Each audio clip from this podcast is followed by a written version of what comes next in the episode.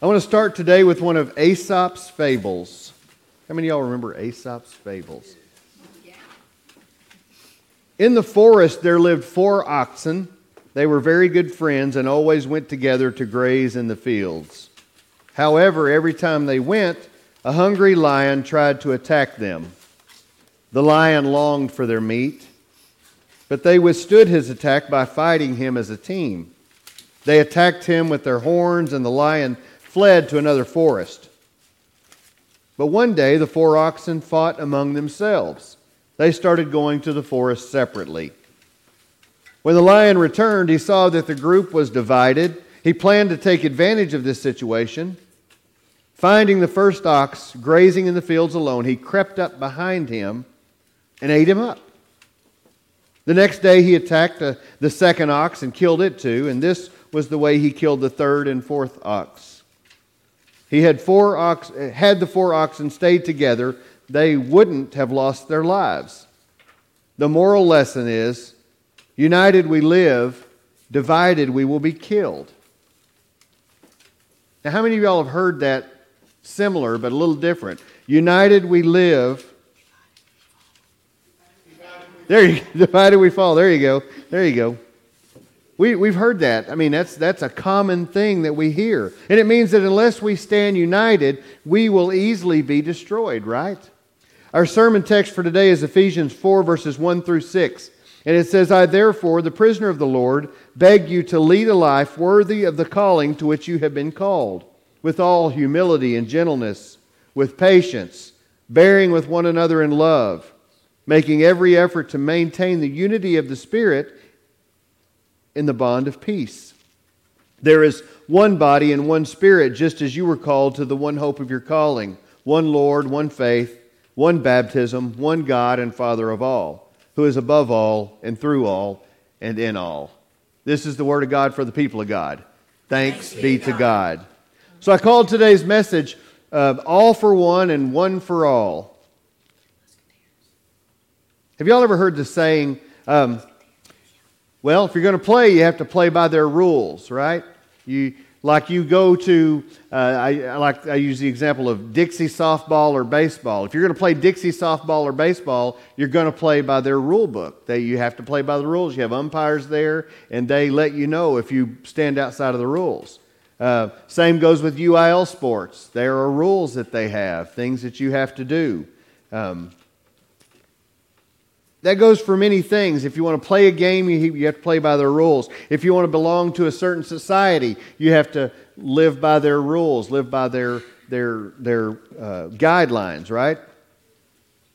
If you want to join a country club, they have requirements, right? Every place you go has some sort of a guide, some sort of a rule that you have to follow. It's true in sports, in civic groups, even at church.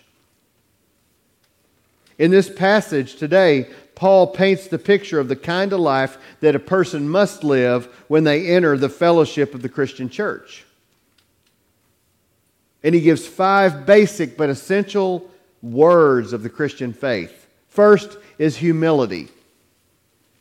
And humility, Christian humility, comes from, from self knowledge. It's the virtue by which a person becomes conscious of their own unworthiness. It's uncomfortable to face who we are sometimes, isn't it? It's, it's, it's uncomfortable to, to see who we are um, in our life. You know, mistakes that we've made, people that we've hurt, lives that, that have been affected by us one way or the other. It, it's the truest knowledge of ourself. We experience humility by putting our life alongside the life of Jesus we see how we measure up. Jesus is the standard for us, for our lives. The second essential of Christianity is gentleness. Aristotle defined every virtue as the mean between two extremes. And this one he defines as the mean between being too angry and never being angry at all. It is, it is always angry at the right time and never angry at the wrong time. And additionally, one who possesses this gentleness is the one who has every instinct and every passion under complete control. Now, Raise your hand if you fall into that category. Nobody in the early service raised their hand either.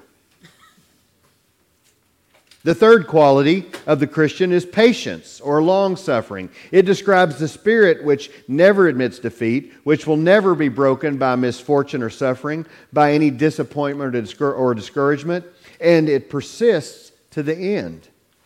It is the spirit which can suffer unpleasant people with graciousness, and it can, it can, um, it can suffer fools without irritation. If God had been human, I believe that God would have long since wiped the world out for disobedience, right? But God has that patience. We have we must have the same patience that God has shown us. The fourth great quality is love, which I believe defines the entire Bible. The, the, the love of God is, is found within the entire Scripture. Christian love was something so new that the Christian writers had to use a very unusual Greek word for it, agape. And there are several kinds of agape, but we won't go into those today. But it's a word that translates as love and charity. It means that nothing that a person can do or will do will make us seek anything but the highest good for them. Did you get that? Nothing that a person can do or will do can make us have anything for the hope of the highest good. Neither injury or insult will result in anything but kindness toward them.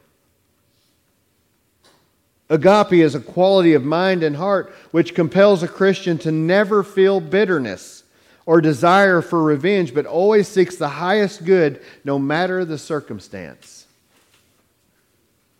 We're lacking in that as a nation and as a world. The fifth is peace. It's Paul's advice that people, the people to whom he is writing, should pursue a sacred oneness, which should characterize the true church. Peace may be defined as a right relationship between one another. When self dies and Christ occupies our heart, then comes peace. That oneness, which is a great quality for us to, to possess. And then Paul goes on to explain the basis on which Christian unity is founded. There's one body, and the oneness of the church is essential for the work of Christ, a oneness founded on common love of Christ and of every part of the other. Like with the puzzle down there, we all bring our gifts and our talents to the church, to the, to the, to the Christianity, to the followers of Christ. And, and each piece works together. And not only do we bring our piece, but we love the other pieces. We love them for what they share, we love them for what they offer. There's one spirit. The word pneuma in Greek means both spirit and breath. And unless breath is in the body, right, the body dies. Correct? And the vitalizing breath of the body of the church is the Spirit of Christ. If the Spirit is not in the church, the church dies. There is one hope and one goal in our calling. We are all moving toward perfection. You know, we're Methodists. We talk about going on to perfection. And perfection is not that dictionary version of perfection that we read. The perfection we're talking about is when the will of God and our will lines up perfectly. We desire the same thing that God desires. We yearn for the same thing that God yearns for. That's when we reach Christian perfection.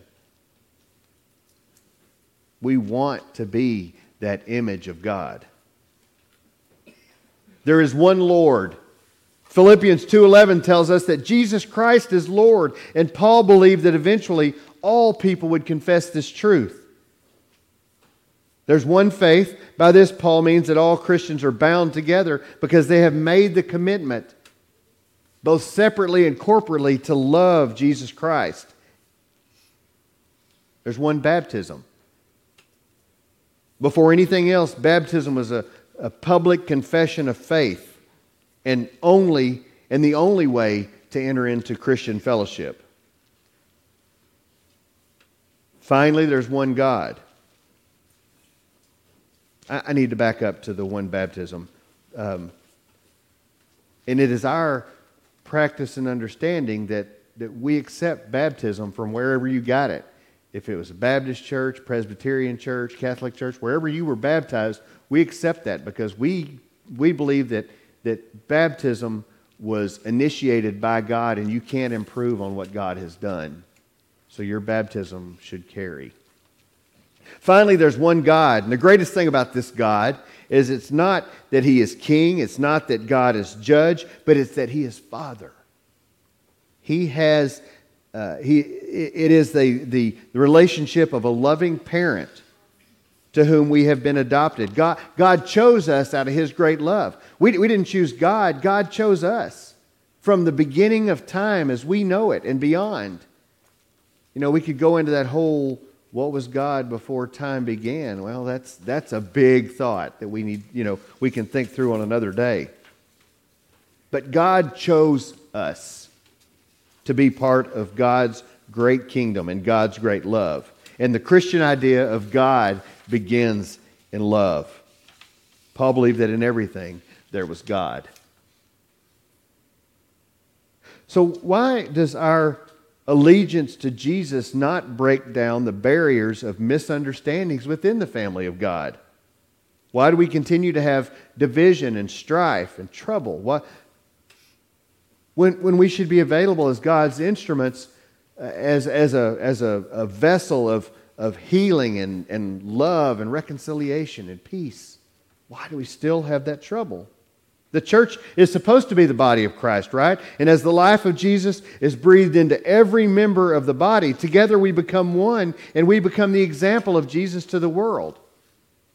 Seems simple enough. Why do we have division? Together, like in the puzzle, we see the bigger picture. We see the greater end to this.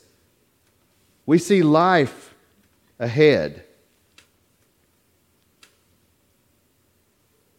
Our unity is always in the lordship of Jesus Christ.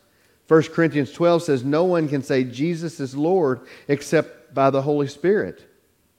So we, we find God and we find that relationship with God on a personal level, and then we join corporately and claim Jesus as our Lord together. And connectionally, we are stronger. We get more things done.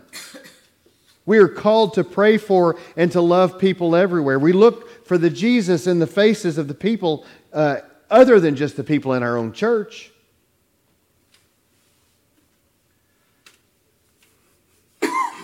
You know, you, hear people talk about, well, I want to go to the perfect church. I want to look for the perfect church, the more together church.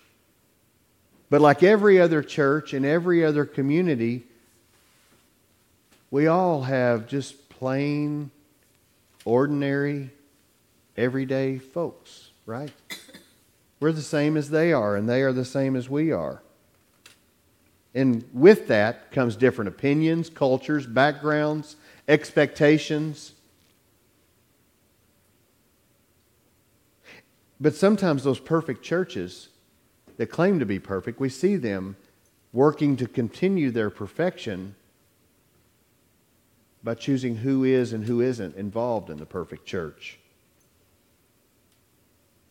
Back in my youth ministry days, um, there was a church that, that was close to us that was, that was firmly planted, literally on the county line road, right there in the edge of two, two towns and two counties. And he and I had a conversation one day, the youth minister, we all worked together. And I said, Man, you are, you're in such a great place because you can gain from either one of these, these pretty good sized towns with very, a very varied group of people. And he said, Yeah, in a perfect world, I would, but our elders don't really want me pulling kids from this community because they really wouldn't be good for our church. Some of them wouldn't be able to add to our finances, add to our, our community of belief. Ba- basically, we really just don't want the people from that town. They believed that the people wouldn't be beneficial to the church because of their nationality, their color, their socioeconomic condition, they were somehow less than desirable. I'm going to tell you that Scripture doesn't say that's the way to do this. We are created in God's image. Scripture does tell us that. We are equals in the eyes of God. That's black and white and brown and red and LGBTQ and men and women and poor and wealthy. We are all the same. And we are included in the good news. We are welcomed into the loving embrace of Christ Jesus and welcomed into the family of God. We as Methodists want to be the kind of people who give attention to the nameless and to the voiceless and to the homeless and to the outcast, even when it means that the rich and the powerful and the connected and the superior have to wait. Even if it makes us a little bit uncomfortable. Friends, we are surrounded by division. Our country, our world, our politics, our family, even our church. Even our church. Y'all know what's going on. Even our church is divided. And I will tell you today that the devil is working overtime to tear us down. Anything that we have built, anything that we have worked hard, anything that the Holy Spirit has done within us, Satan is working hard to break that. I believe that hell is real, and I believe that the devil wants us right there. We cannot give up and give in. We are called to unity, and we are called to be one in Jesus Christ. And here and now, where you and I worship together, imperfect as we are, we are Christ's body, part of the one great church. We belong to a great church here. This is a great church, and we should love and appreciate and work and pray toward its good health and its success in showing a needy and a broken world the love of Jesus Christ. That is our job. We have an opportunity to reflect God's love in the church, in Decatur, in Wise County, and in the world around us. All for one, and one for all.